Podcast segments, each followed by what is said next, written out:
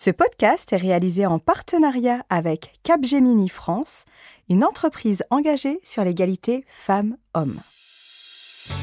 Bonjour à toutes et à tous et bienvenue dans Ma Juste Valeur, le podcast référent en matière d'égalité salariale qui vous apprend à déterminer, assumer puis défendre votre juste valeur sur le marché du travail. Je suis Inssaf Fellassini, juriste financier, fondatrice et directrice de l'organisation Lean in France et créatrice de ce podcast. Ma Juste Valeur est destinée à toutes les femmes, quelle que soit votre tranche de vie, votre statut et quelle que soit votre localisation géographique. Son objectif principal ? Développer votre confiance en vous et vous partager les outils concrets qui vous permettront de vous construire une carrière et une vie à votre juste valeur. Pour cette saison 2, Ma Juste Valeur va vous donner de la visibilité sur les attentes du marché du travail, plus qu'indispensable en cette période de profond changement. Vous coacher à construire, développer puis gérer la carrière dont vous avez toujours rêvé, puis obtenir le salaire que vous méritez. Et enfin, je l'espère, vous inspirer en vous partageant des parcours de vie et de carrière inspirants. 2 fois par mois, je partage mon micro avec des DRH, des directrices RSE, des acteurs et des actrices du monde économique, des personnes inspirantes, des juristes en droit du travail ou des expertes en développement et gestion de carrière. Vous êtes prêtes ? Alors place à l'épisode. Je suis enchantée de vous retrouver pour ce nouvel épisode dédié aujourd'hui à une actrice du monde économique et une femme inspirante, Madame Delphine O. Delphine est ambassadrice et secrétaire générale du forum Génération Égalité. Concrètement, ça veut dire qu'elle est en charge de l'organisation du plus grand sommet international pour les droits des femmes depuis 25 ans, co-organisé cette fois-ci par la France et le Mexique, sous l'égide, bien sûr, de l'ONU Femmes. Delphine a été précédemment députée de Paris pour la République En Marche, membre de la Commission des Affaires étrangères et présidente du groupe d'amitié France-Iran de l'Assemblée nationale, rapporteure de la mission sur les enjeux stratégiques en mer de Chine du Sud et d'une mission sur l'ouverture de l'Assemblée nationale à la société civile. Diplômée de l'École normale supérieure et de la Harvard Kennedy School, elle a travaillé à l'ambassade de France à Séoul, au consulat général de France à New York et au Stimson Center à Washington. Spécialiste de l'Iran, où elle a vécu, et de l'Afghanistan également, elle a cofondé le site d'information Lettres Persanes. Bonjour Delphine. Bonjour Inssaf. Je suis vraiment ravie de te recevoir aujourd'hui. Moi de même, merci beaucoup. Je suis ravie de recevoir une ambassadrice. Quel honneur tu nous fais ? Aucun honneur, c'est moi qui suis très contente d'être avec toi. Delphine, tu cumules 2 choses qui sont très particulières dans ce podcast, être une actrice du monde économique et du monde diplomatique et une femme inspirante. Je l'ai dit et je viens de le lire, j'ai donné un aperçu de ton parcours il y a quelques secondes. Tu as un parcours parfaitement formidable et inspirant. Tu es la plus jeune ambassadrice de France et tu as une action directe sur l'égalité homme-femme dans le monde et pas seulement dans ton pays, en France. Est-ce que tu peux nous parler un peu plus de ton parcours, de ta carrière et de ton évolution de l'étudiante, la jeune fille que tu étais à ton poste d'ambassadrice ? Oui, bien sûr, avec plaisir. Alors, j'ai un parcours qui, en fait, n'est pas du tout linéaire, contrairement à ce que la lecture de ce CV très formel peut laisser penser. Donc, j'ai grandi à Lyon, j'ai fait ensuite mes études à Paris et je me destinais plutôt à une carrière dans l'enseignement. J'avais donc prévu d'être prof d'allemand, comme quoi, intéressant. Comme quoi le destin peut nous mener sur des sentiers inconnus, tout à fait. Donc, effectivement, j'ai été élève à l'École normale supérieure, plutôt sur une formation très classique, très littéraire. J'ai toujours été passionnée de langue, ça c'est vrai que c'est un fil conducteur qui s'est bien combiné avec ma passion pour les relations internationales. Et puis, j'ai fait un tout premier stage à l'ambassade de France en Corée. Donc, il se trouve que je suis moitié coréenne par mon père. Donc, j'avais déjà un petit peu à la naissance un pied à l'international et toujours cette ouverture sur le monde que mes parents m'ont donnée. Et donc, j'ai découvert ma passion pour la diplomatie, les relations internationales. Et finalement, j'ai toujours su que je voulais travailler en dehors de nos frontières. D'abord, plutôt dans une perspective européenne, puisque j'avais vécu en Allemagne. J'avais fait une année d'échange universitaire en Allemagne. Et ensuite, je me suis dit, comme on dit en anglais, « the world is my oyster ». Donc finalement, le monde est ma piste de jeu. Et donc voilà. Donc ensuite, j'ai poursuivi mon chemin. Ce qui est assez spécifique dans mon parcours, c'est que j'ai pas voulu, entre guillemets, m'enfermer dans une seule carrière. Mais c'est vrai qu'aujourd'hui, c'est le cas de nombreuses femmes et hommes de la génération des trentenaires, des quarantenaires. On veut changer tous les 3-4 ans de carrière. On expérimente beaucoup de choses différentes. Donc, j'ai travaillé en ambassade et en consulat, mais j'ai aussi donc repris des études aux États-Unis, à Harvard. Ensuite, je suis partie en Afghanistan, tu l'as dit, où j'ai fait un stage dans une ONG qui défendait les droits des femmes et les droits des enfants. Donc, déjà, un premier aperçu de mon travail actuel. Je suis rentrée en France. Je suis repartie en Iran avec un sac à dos et un visa parce que j'étais tombée amoureuse, en fait, de ce pays qui est très mal connu et qui est même méconnus et mal connus, j'ai envie de dire, presse. Sur lesquels on a souvent en fait des clichés ou des caricatures qui sont assez fausses. Et donc j'ai vécu un an toute seule là-bas en tant qu'étudiante. J'ai appris le persan, qui est une magnifique langue, toujours ma grande passion des langues. Et ensuite je suis rentrée en France, j'ai lancé un média spécialisé sur l'Iran. Voilà, je suis passée de l'Allemagne à la Corée, à l'Iran, toujours avec ce grand attachement aux différentes cultures, aux relations entre les pays, à une meilleure compréhension entre les uns et les autres. Et puis, un petit peu par hasard, en 2016, je suis tombée dans le bain de la politique. J'avais absolument pas l'intention de me lancer en politique, mais je me suis engagée dans ce qui était le mouvement citoyen En Marche à l'époque. Et puis, par un hasard de circonstances et beaucoup de bonheur, je me suis retrouvée donc députée suppléante à l'Assemblée nationale du 19e arrondissement, qui est là où je vis à Paris. J'ai fait 2 ans en tant que députée, représentante de la nation, comme on dit, et du peuple, avec énormément de passion, d'enthousiasme et de bonheur. Et puis, j'ai dû ensuite quitter mon siège. Et donc, à ce moment-là, je suis devenue ambassadrice pour les droits des femmes au ministère des Affaires étrangères. Nous, on s'est rencontrés, tu étais en poste à l'Assemblée nationale et aujourd'hui, tu es la plus jeune ambassadrice et secrétaire générale du Forum Génération Égalité. Je t'ai toujours connue très engagée sur le sujet du droit des femmes. Tu as un amour pour l'international, pour les cultures qui est assez remarquable et qui transpire à travers ton engagement, tes paroles et tes actions. Aujourd'hui, dans tes fonctions, donc comme je l'ai indiqué, tu es en charge de ce forum Génération Égalité.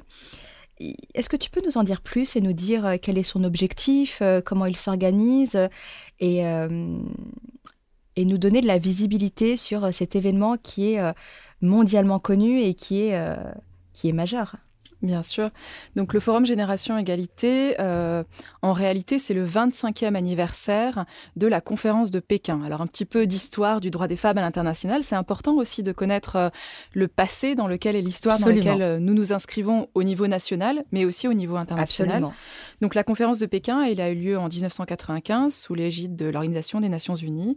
Et c'est véritablement une conférence absolument historique. C'est la première fois tout simplement que les droits des femmes ont été reconnus comme des droits humains. Alors à l'époque, c'est la fameuse Hillary Clinton qui n'était que l'épouse de Bill Clinton qui avait fait ce discours qui a marqué l'histoire en anglais. Elle avait dit « Women's rights are human rights ». Alors en français, on dit « droits de l'homme »,« droits humains », ça change un petit peu, ce qui peut nous sembler une absolue évidence, mais ne l'était pas à l'époque.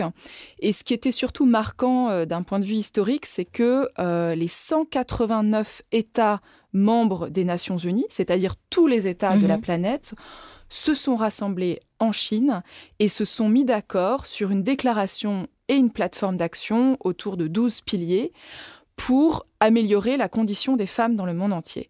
Et il faut dire que c'était vraiment un exploit, puisque arriver à réunir l'ensemble des États de la planète, aujourd'hui, ce serait infaisable en réalité. Et donc, il y a 25 ans, on a réussi à donner une feuille de route à l'ensemble des gouvernements de la planète sur laquelle aujourd'hui on aurait du mal à se mettre d'accord. 25 ans après, nous n'avons pas eu de suite de cette conférence. Alors, il y a eu un certain nombre de résolutions des Nations Unies. Chaque gouvernement continue à avancer de son côté au sein des organisations régionales comme l'Union européenne, etc. Mais cette conférence, elle devait se réunir tous les 5 ans. Et bizarrement, elle ne s'est pas réunie depuis. Et donc, 25 ans après, je pense qu'il était grand temps de nouveau battre le rappel des gouvernements, des organisations internationales, mais aussi de la société civile qui n'était pas présente à Pékin dans le forum intergouvernemental, aussi des entreprises qui n'étaient pas du tout présentes à l'époque, qui n'étaient pas considérées comme des acteurs de l'égalité femmes-hommes, des parlements, des organisations de jeunesse, des syndicats, etc. Donc, l'ONU, ONU Femmes, qui est l'agence de l'ONU en charge de l'égalité femmes-hommes, a décidé de nouveau organiser cette grande conférence. Et la France et le Mexique en sont les co-organisateurs, c'est-à-dire que ce forum aura lieu d'abord dans une première étape à Mexico au printemps de l'année prochaine et dans une deuxième étape à Paris en juin 2021. Alors, ce point d'histoire est extrêmement important, Delphine, parce qu'on ne peut pas savoir où l'on va si on ne sait pas d'où l'on vient. Ça, c'est très important de le souligner. Et du coup, est-ce que tu peux nous expliquer quel est le programme de ce forum Génération Égalité? Quels sont les objectifs de ce forum? Et quelle est l'issue idéale que toi, tu aimerais que ce forum ait?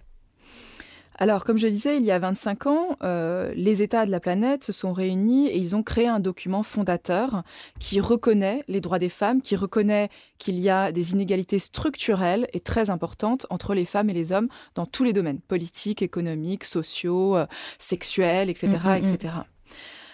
Où en sommes-nous 25 ans après? Évidemment, les droits des femmes ont fait des progrès, notamment sur la question de l'égalité professionnelle et l'égalité salariale. On y reviendra. Tout n'est pas parfait, mais la plupart des États ont adopté des législations nationales qui au moins fixent comme objectif une égalité salariale et professionnelle. Ce n'est pas le cas dans certains autres domaines. Et on sait notamment que certains droits, comme le droit à l'accès à avoir une contraception, le droit à sa sexualité, le droit à l'avortement, ne sont pas reconnus, loin de là, par de nombreux États. Et pourtant, les droits existent dans les textes, qu'ils soient nationaux ou internationaux. Notre problématique aujourd'hui avec le Forum Génération Égalité, c'est de les mettre en application. Donc le Forum Génération Égalité, ça n'est pas un énième sommet international avec des chefs d'État et de gouvernement, c'est une co-concertation avec la société civile, avec les associations féministes, avec les entreprises, avec tous les acteurs de l'égalité, et évidemment les gouvernements et les organisations internationales. Notre programme pour le forum l'an prochain, nous l'avons défini autour de 6 priorités thématiques que je vais énumérer ici puisqu'elles correspondent aux priorités de la lutte pour l'égalité entre les femmes et les hommes. La lutte contre les violences sexistes et sexuelles, dont on sait qu'elles sont malheureusement encore prévalentes. L'autonomisation et l'empowerment économique des femmes.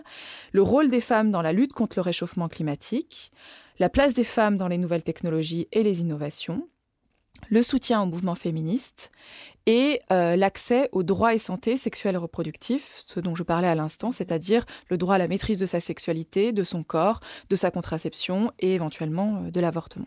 On a donc défini 6 priorités, 6 programmes d'action et autour de chacune de ces thématiques, nous avons rassemblé des groupes, d'États, d'entreprises, d'ONG, d'associations, d'organisations de jeunesse qui travaillent tout au long de l'année, qui travaillent déjà depuis début 2020 et qui auront pour objectif, à Paris en juin, lorsqu'ils seront présents avec nous, de présenter une feuille de route sur 5 ans avec des objectifs clairs. C'est-à-dire que sur la question de l'autonomisation économique, on va choisir 3-4 priorités et on va dire voici les objectifs dans 5 ans que nous souhaitons atteindre.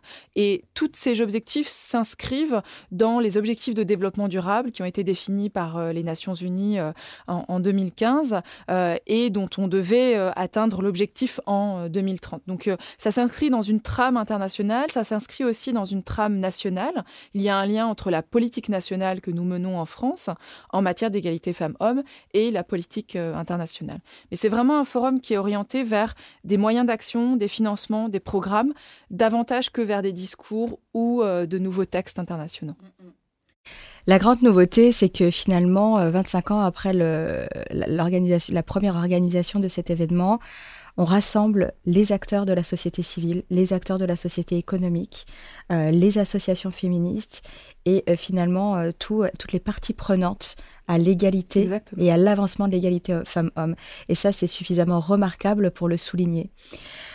Delphine, quand on est une particulière, une étudiante, une jeune femme, une femme bien établie dans sa vie, peu importe sa tranche de vie finalement, qu'on t'entend parler et qu'on est sensible au sujet de l'égalité femmes-hommes, la première chose, le premier ressenti, c'est de se dire comment est-ce que je peux m'investir ? Est-ce que je peux participer à ce forum-là ?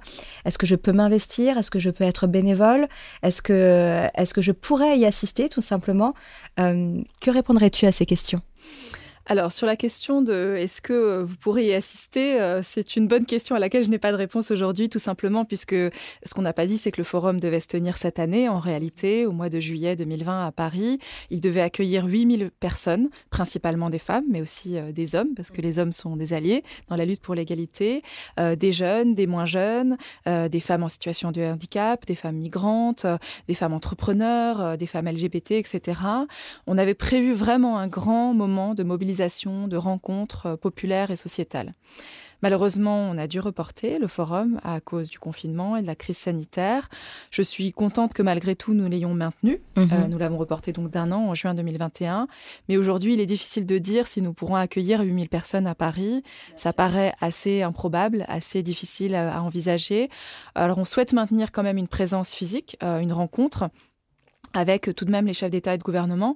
Il faut dire qu'on attendait une cinquantaine de présidents et de premiers ministres, ou de présidentes et de premières ministres, ce qui est assez inédit, puisque dans un contexte de montée des conservatismes, de recul des droits des femmes dans de nombreux pays dans le monde, c'est plus difficile aujourd'hui qu'en 1995 de mobiliser des présidents ou des premiers ministres. Mais ce qu'on va faire, c'est pour permettre à plus de gens de participer à ce forum, même si on ne peut pas les accueillir en physique à Paris, c'est qu'on va faire deux choses. D'une part, on va virtualiser une partie du forum. Donc, on va faire en sorte que des millions de gens, des millions de femmes à travers le monde puissent se connecter, participer à des événements en ligne, prendre la parole, participer à des ateliers. Ce qui était prévu à Paris, mais que nous allons faire maintenant en ligne.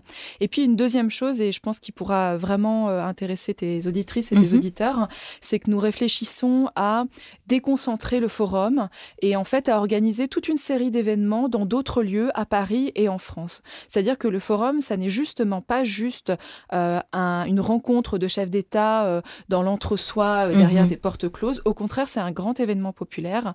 Et aujourd'hui, on a fait des démarches envers des musées, des théâtres, des associations, des universités, des lieux de culture, des lieux qui accueillent du public, qui sont ouverts à toutes et à tous pour que, à minima, le public français, parisien et non parisien, puisse participer de cette manière. Ce sera une sorte de grand festival, en fait, Génération Égalité, sur plusieurs jours, même sur plusieurs mois, puisqu'on est déjà en discussion avec de nombreux établissements, de nombreux lieux qui souhaitent accueillir des événements Forum Génération Égalité et qui pourront faire vivre, en fait, cette marque Génération Égalité, qui n'est pas l'apanage des grands de ce monde, mais qui est vraiment pour nous important, dont il est important que toutes les femmes, notamment, mais les hommes aussi, s'approprient le concept, etc.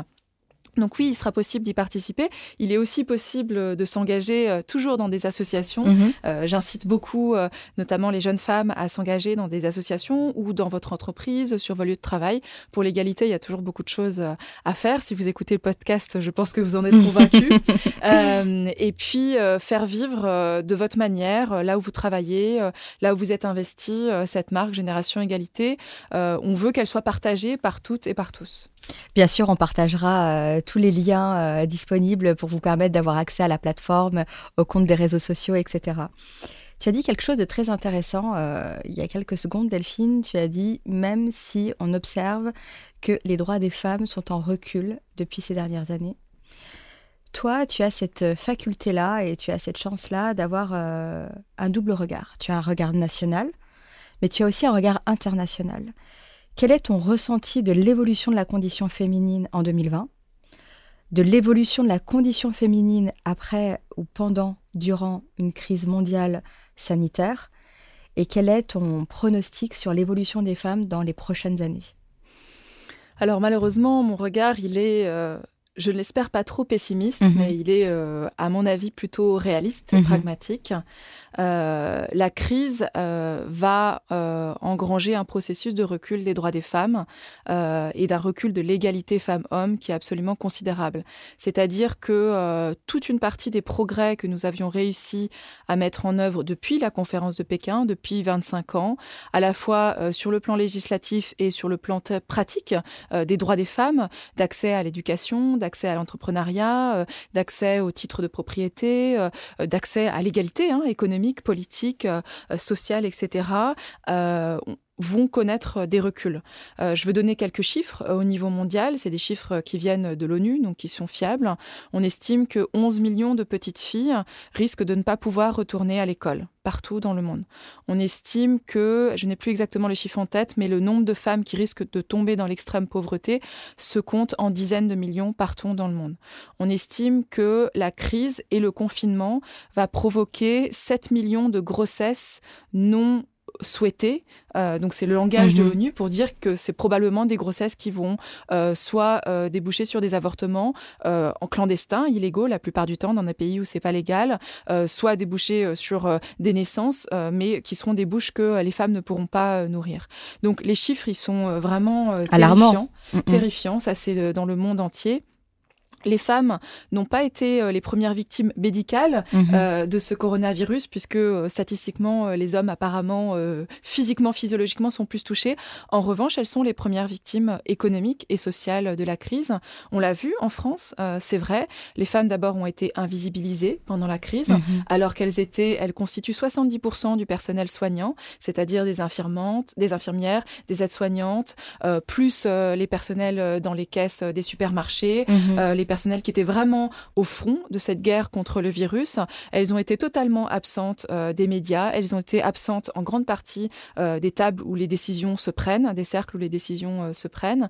Les femmes ont été beaucoup plus à la maison pour s'occuper des enfants et ont dû jongler entre vie privée et vie professionnelle lorsque tout le monde était en confinement et faisait du télétravail. Donc en fait, la charge de travail domestique des femmes a été décuplée alors que la charge de travail domestique des hommes a marginalement augmenter, et donc tout un nombre de droits et de situations acquises malheureusement vont connaître des reculs. C'est vrai en France, je parle aussi des violences, on estime que dans le monde il y a une augmentation de 30% des signalements de cas de violence, violence domestique, violence contre les femmes, parfois violence aussi sur les lieux de travail. Il y a des mécanismes qui ont été mis en place par le gouvernement français et d'autres gouvernements pour endiguer la montée des violences, mais voilà, toute une série de progrès et de victoires que nous avions connus, malheureusement, est remise en cause. À cela s'ajoute effectivement une montée idéologique des conservatismes. Parfois des conservatismes religieux, parfois des conservatismes culturels, parfois des conservatismes simplement de tradition, qui ne sont pas incarnés, contrairement à ce qu'on le croit, uniquement par une ancienne génération. Il y a également une jeune génération qui s'est emparée de ces thèmes conservateurs, et on voit aujourd'hui malheureusement des alliances entre des pays, des associations, des organisations religieuses, très diverses et variées un peu partout dans le monde, qui essayent d'endiguer en fait les droits des femmes, qui essayent de revenir sur les droits des femmes et notamment le droit des femmes à disposer de leur corps. C'est un compte-rendu très réaliste, effectivement, mais qui appelle à la mobilisation. Et il faudrait que nous redoublions d'efforts pour éviter au maximum de plonger notre pays à minima dans ce type de situation. Tu l'as dit tout à l'heure également, Delphine, l'un des piliers de ce forum Génération Égalité, et j'imagine aussi de ton travail, c'est l'empouvoirment économique des femmes. Est-ce que tu peux nous en dire un peu plus ? Car l'empouvoirment économique des femmes, évidemment, tu me connais, tu connais mon engagement sur l'égalité salariale et tu t'attends à cette question sur l'égalité salariale. Ça passe par l'égalité salariale, mais pas que, heureusement d'ailleurs. Et ma lecture, en tout cas à moi, c'est que la clé pour empouvoirer les femmes et pour atteindre cette égalité-là, passera par l'économie et passera par les finances et donc passera par l'argent. Plus les femmes seront autonomes financièrement et plus elles arriveront à gagner en autonomie, plus elles arriveront à gagner en liberté et gagner en égalité. Quelle est ta lecture à toi, qui est diplomate et qui est engagée tout comme moi sur ces sujets de la situation actuelle, aujourd'hui, et du futur qui nous attend sur ce sujet en particulier. Au plan international, le spectre de l'empouvoirment économique des femmes, il est extrêmement large. Mmh. Lorsqu'on parle de cet empouvoirment, on parle à la fois des sujets aujourd'hui qui nous agitent en France, dont tu parles dans ce podcast.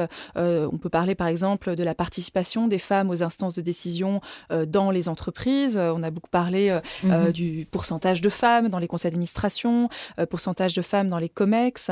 Élisabeth Borne, la ministre du Travail, a annoncé cette semaine, il y a quelques jours, que dans le cadre de l'index Pénicaud, qui est donc un index qui permet d'évaluer l'engagement et le bilan des entreprises en matière d'égalité femmes-hommes, qui comprenait jusqu'à présent 5 critères. On va rajouter un 6e critère qui est justement la place des femmes dans les instances de direction des entreprises. Ça, on va dire, c'est un peu le top pour nous.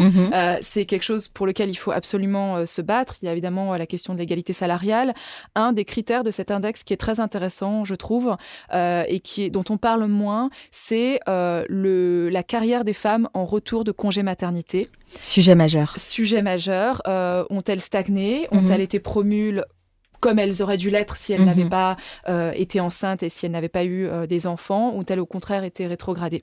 Ce sont des petites choses, mais des choses extrêmement importantes. Ce spectre-là, on a vu les sujets plutôt dans les pays développés, comme le nôtre. Il va jusqu'à des sujets absolument fondamentaux, des droits fondamentaux qu'on n'imagine même pas, qui puissent être refusés aux femmes dans certains pays. Dans certains pays, tout simplement, les femmes n'ont pas le droit d'ouvrir un compte en banque. Dans certains pays, les femmes n'ont pas le droit d'être propriétaires d'un bien immobilier, d'une maison, propriétaires de terres. Je prends l'exemple de la place des femmes dans l'agriculture, qui continue de nous nourrir partout dans le monde. 60 à 80% de la production agricole mondiale est produite par des femmes. Donc, les femmes sont majoritaires en tant qu'agricultrices pour produire la nourriture que nous mangeons. Actrices de la production, pourtant, on les empêche d'être propriétaires et on estime qu'elles ne reçoivent que 10% des revenus de cette production agricole mondiale. Et donc aujourd'hui, moi, mon travail en tant que diplomate et ambassadrice pour les droits des femmes de la France avec d'autres pays européens ou autres avec lesquels on se bat, c'est aussi de militer pour que les législations nationales de certains pays qui interdisent l'accès des femmes à la propriété, à l'entreprise, à la gestion de leur propre portefeuille soient levées. Et c'est notamment une initiative très importante que nous avons lancée l'année dernière dans le cadre du G7, que vous connaissez, j'imagine, puisque la France présidait le G7. Nous avons lancé une initiative importante avec la Banque africaine de développement pour en fait faciliter l'accès des femmes au financement bancaire, puisque même dans certains pays où elles ont le droit d'avoir un compte en banque, en réalité, il est très difficile pour elles d'avoir des prêts pour créer une petite coopérative, une micro-entreprise, emprunter de l'argent pour développer leur entreprise agricole, etc. Alors que nous savons que non seulement elles sont majoritaires dans un certain nombre de secteurs, mais en plus, la gestion est en général plus saine lorsque ce sont des femmes qui sont chefs d'entreprise, y compris vraiment de micro-entreprises. Et donc, on a lancé un programme avec d'autres pays qui est soutenu donc financièrement par la France et la Banque africaine de développement pour essayer de généraliser l'accès des femmes au financement bancaire sur le continent africain. Donc, on s'aperçoit qu'ici, en France, il y a des droits qu'on considère basiques et classiques qui ne seraient jamais remis en question, en tout cas. Mais qui ne sont pas si récents que ça. Il me semble que le droit d'avoir un compte en banque en son propre nom date des années 70 en France. Absolument. Mais c'est vrai qu'il y a toute une génération qui est passée et depuis quelques années, une quarantaine d'années, on a le sentiment, presque une cinquantaine même maintenant, on a le sentiment que ce sont des droits qui sont acquis et qu'on ne remettrait pas en question et que ça ne viendrait à l'esprit de personne de les remettre en question. Alors que ce sont des droits fondamentaux et qui ne sont vraiment pas du tout acquis dans certains pays étrangers. Delphine... Les associations féministes et puis les personnes qui sont engagées, tout comme toi, dans les entreprises, que ce soit des acteurs publics, des acteurs de la société civile, ont ce sentiment-là que peut-être la France ne va pas suffisamment loin. et qu'elle devrait aller plus loin et être plus assertive dans l'implémentation de solutions, que ce soit sur l'égalité salariale ou sur l'empouvoirment économique des femmes ou sur l'égalité de façon très générale. Pourtant, lorsqu'on regarde la situation de la France et qu'on la met en perspective avec la situation internationale, on a le sentiment qu'on est quand même pas le pays qui n'est pas le plus mal placé sur ces sujets-là. Comment est-ce que toi, tu arrives à garder une lucidité quand tu as accès au mieux comme au pire et à tout de même ne pas et rester dans une situation et rester dans une démarche de mouvement pour continuer à faire évoluer les droits des femmes, alors que le risque c'est de dire bah ici c'est déjà pas si mal, donc on va se contenter de ce qu'on a déjà. Je crois que c'est tout simplement ma conscience féministe acharnée, obstinée, opiniâtre et indécrottable qui fait que je me lève tous les jours avec le plaisir de savoir que je suis au bon endroit et que je me bats pour une cause qui me plaît. On a parlé tout à l'heure de mon parcours. Je n'ai pas fait une carrière dans les droits des femmes. Ouais. J'ai fait plutôt une carrière sur les sujets internationaux, mais sur des sujets divers et variés.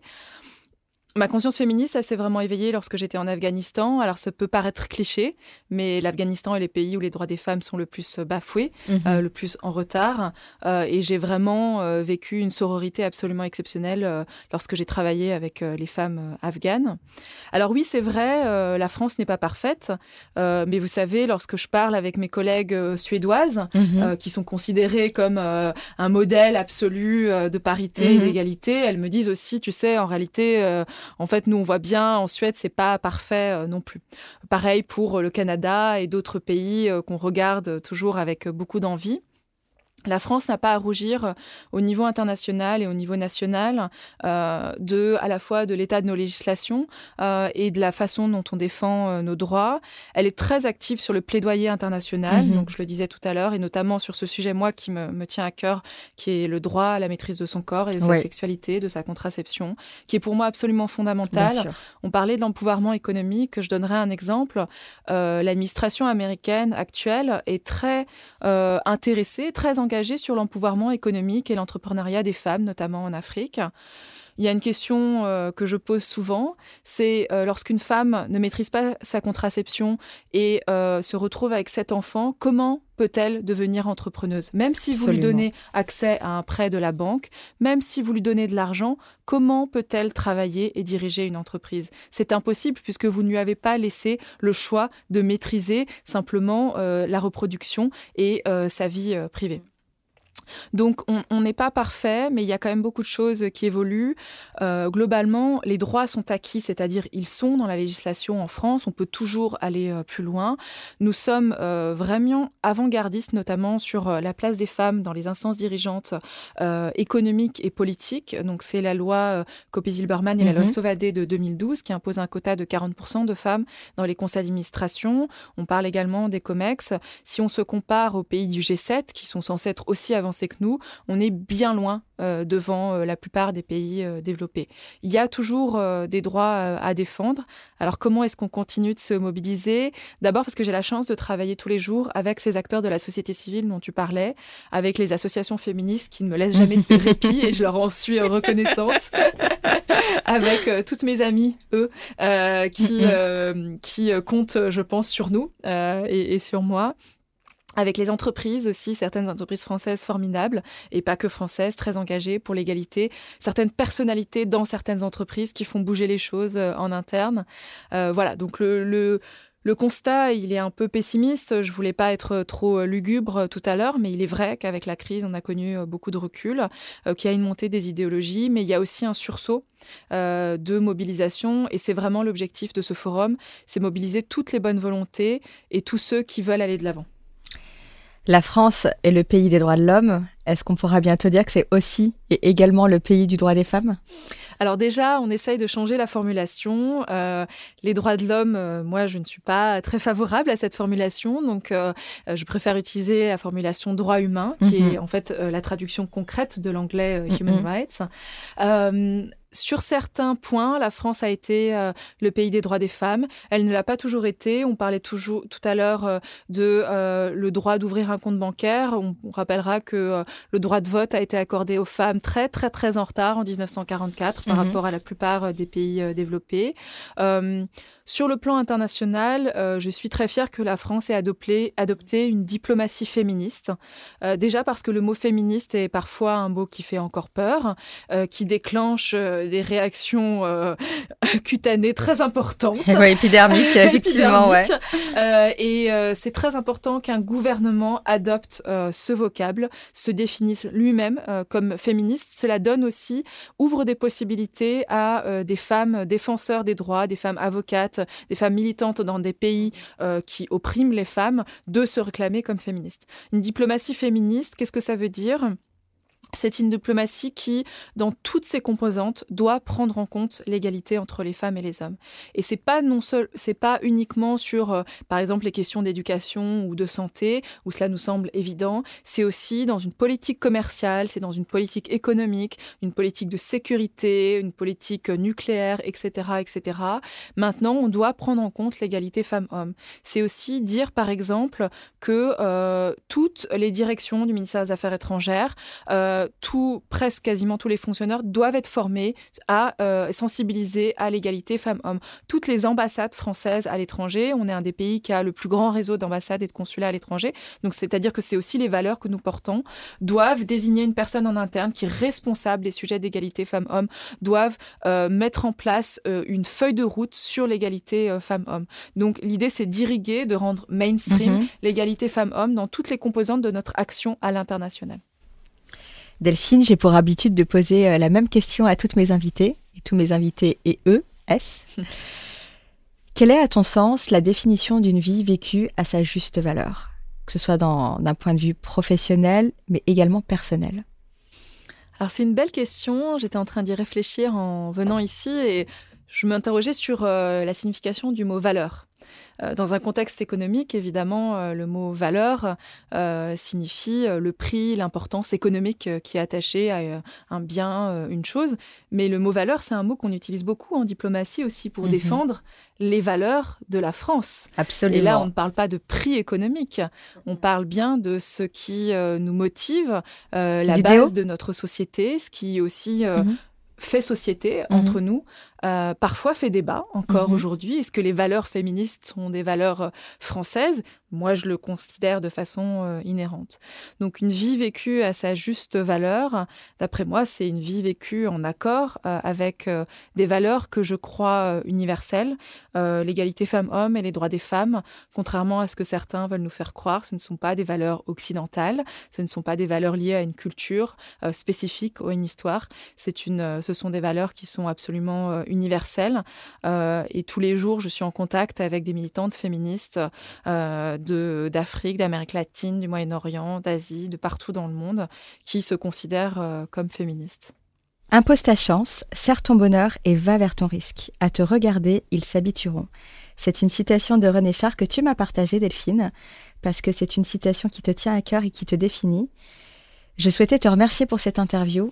Je te remercie pour tous les éclairages que tu nous as donnés aujourd'hui et pour toute l'énergie que tu nous as transmise à travers ton engagement. Merci beaucoup Delphine. Merci Inssaf. Vraiment, n'hésitez pas à aller découvrir ce forum Génération Égalité, vous investir et le partager et surtout relayer. Delphine O, merci encore pour ton temps et pour cette interview. Cet épisode vous a plu ? Sachez que Ma Juste Valeur, c'est un podcast, mais aussi un outil 360 qui a pour objectif de renforcer les politiques d'égalité salariale.